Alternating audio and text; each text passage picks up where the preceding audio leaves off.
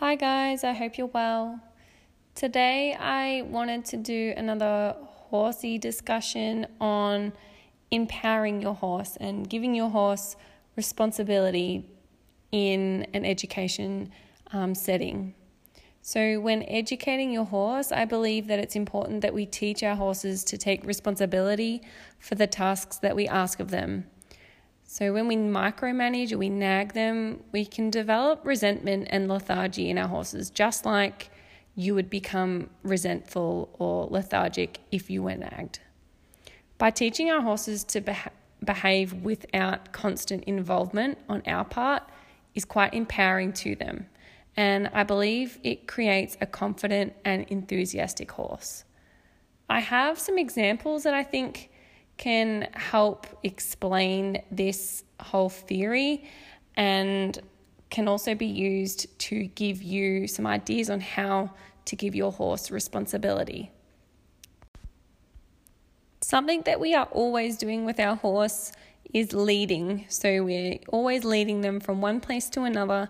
And I think leading a horse is a really good teaching tool. And it's also a great place to start giving your horse responsibility. When the horse is being dragged behind you or is looking outwards and walking ahead, it's often because they're feeling some form of disconnect with you. And a great way to empower and create engagement with your horse is to give him a job and a purpose during the leading. So, the job that I give my horses when leading is to give them responsibility of keeping his nose at my shoulder at all times. No matter the speed, no matter what direction we're going, he needs to keep the same distance. His nose should be at about my shoulder.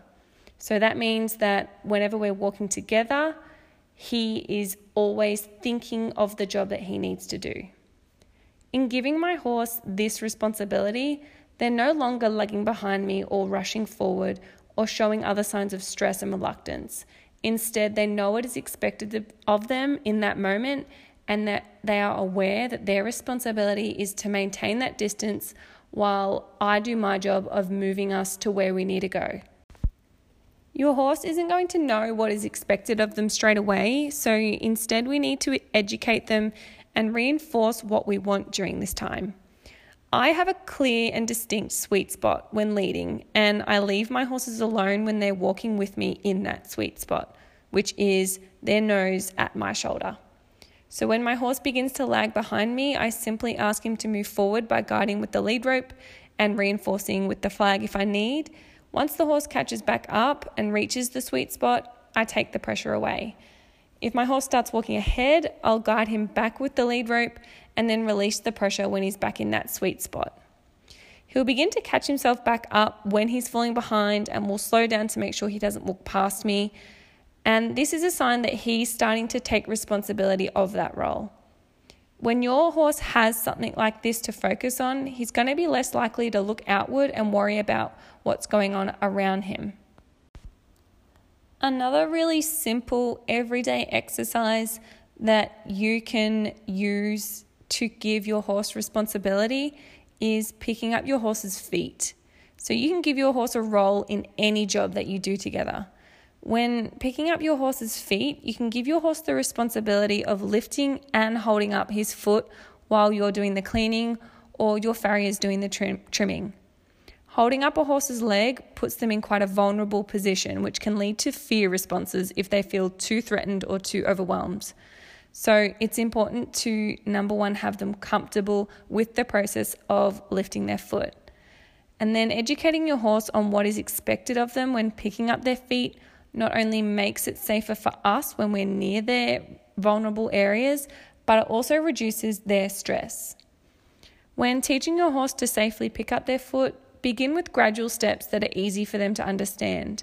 So, when picking up the back legs, the first step is to teach the horse just to even take the weight off and rest their leg. So, I start by running my hand from the hip down the leg and I simply wait until he shifts his weight off that leg. An uneducated horse might begin to swish his tail or might even try to evade by moving the leg away. So all I do is I'll wait with my hand in that position until the horse stops and does the expected behavior of relaxing that leg. After a while of practicing this, your horse should immediately rest their leg when you begin to run your hand down the area. And then the next step is to ask your horse to pick that foot up. So move your hand down to the hock and begin to squeeze. Wait there until the horse picks that foot up and then release. These two steps together teach your horse first to take the weight off that foot and relax, and secondly, to lift the leg up calmly. A similar method can be used for the front feet as well. The same, first by asking the horse to take the weight off the leg you're asking for, and then to lift that foot up. Both of these tasks that I've mentioned above are things that most horse owners do every day.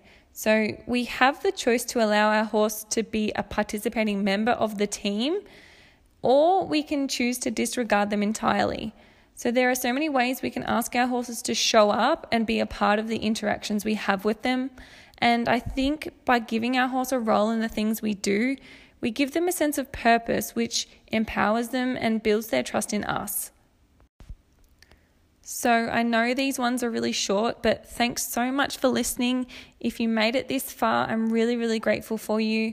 I hope you have a good day and I hope you're enjoying the journey you're going on with your horse.